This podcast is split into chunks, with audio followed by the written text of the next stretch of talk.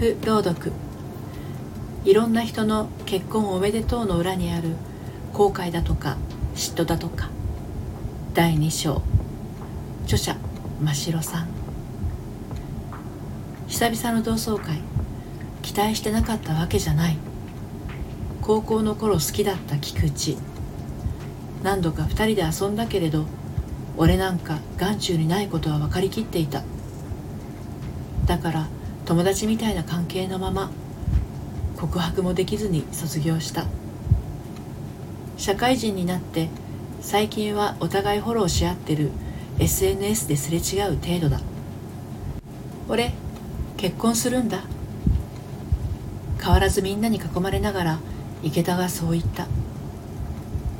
みんなの前にはアルコールがあってあの頃じゃ考えられないよな。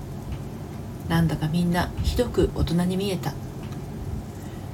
無理してビール飲んでる自分が子供みたいだ。え結婚？おめでとう。潤んだ笑顔で彼女がそう言った。みんな口々に言うおめでとう。俺もそれに倣って言ってみたけれど本心からの言葉じゃなかった。一気にグラスを開けてうつむく彼女が痛々しくて。そのキーホルダーかわいいね。真っ黒な瞳が俺を映した。その時だったと思う。あ落ちた。そう思ったんだ。小さなパンダのキーホルダー。筆箱のチャックが開けにくいからそこら辺にあったのをつけてただけだったんだけれど。それをきっかけに交わすようになった言葉たちが高校の頃の思い出とともに今でも宝物みたいに光ってる。なあ菊池は二次会来ないの？ああうん明日早いし。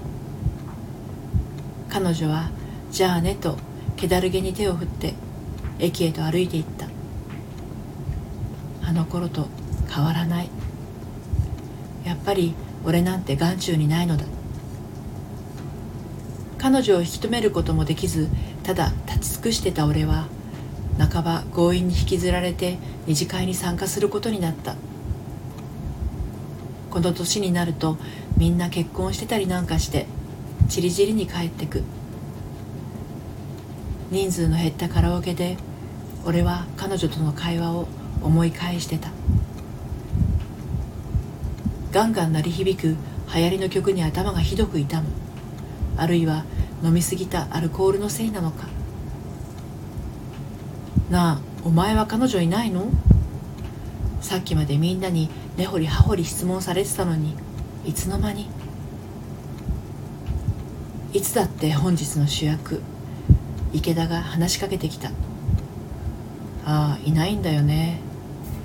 なんだよそんなキーホルダーしてるから彼女からもらったのかと思った。もったいねえよな。モテそうなのに。彼女からは気づいてももらえなかったパンダのキーホルダーが小刻みに揺れている。そうだな。そろそろ考えなきゃな。それだけ言うと俺は席を立ってトイレに逃げ込んだ。鏡に映った俺は真っ赤でひどく惨めな顔をしてた。期待しすぎないようにって感情を抑えながらもワクワクしてた今朝の自分がバカみたいに思えてくる。結婚おめでとう。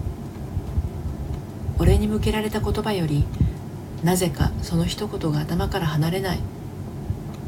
きっと今夜彼女の頭の中は池田でいっぱいで思えば今夜に始まったことじゃない。いつだってそうだった。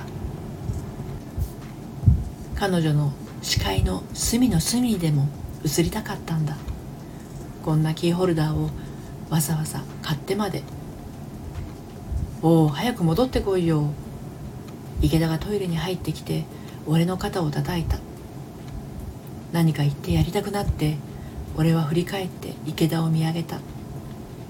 なあ結婚するってさどんな感じ？面食らったような顔でしばらく俺を見つめた後池田は爽やかに笑った。まあ何が変わるわけでもないけど幸せではあるよ。そっかそりゃそうだよな。本当におめでとう。トイレを出て騒がしい個室に戻る廊下。俺はあんなことを言って何がしたかったんだろうと立ち止まる。菊池の分まで何か言ってやりたかったんだろうか。自分でもよくわからない。結婚おめでとうの裏にある名もない感情だとか。最後まで聞いてくださってありがとうございました。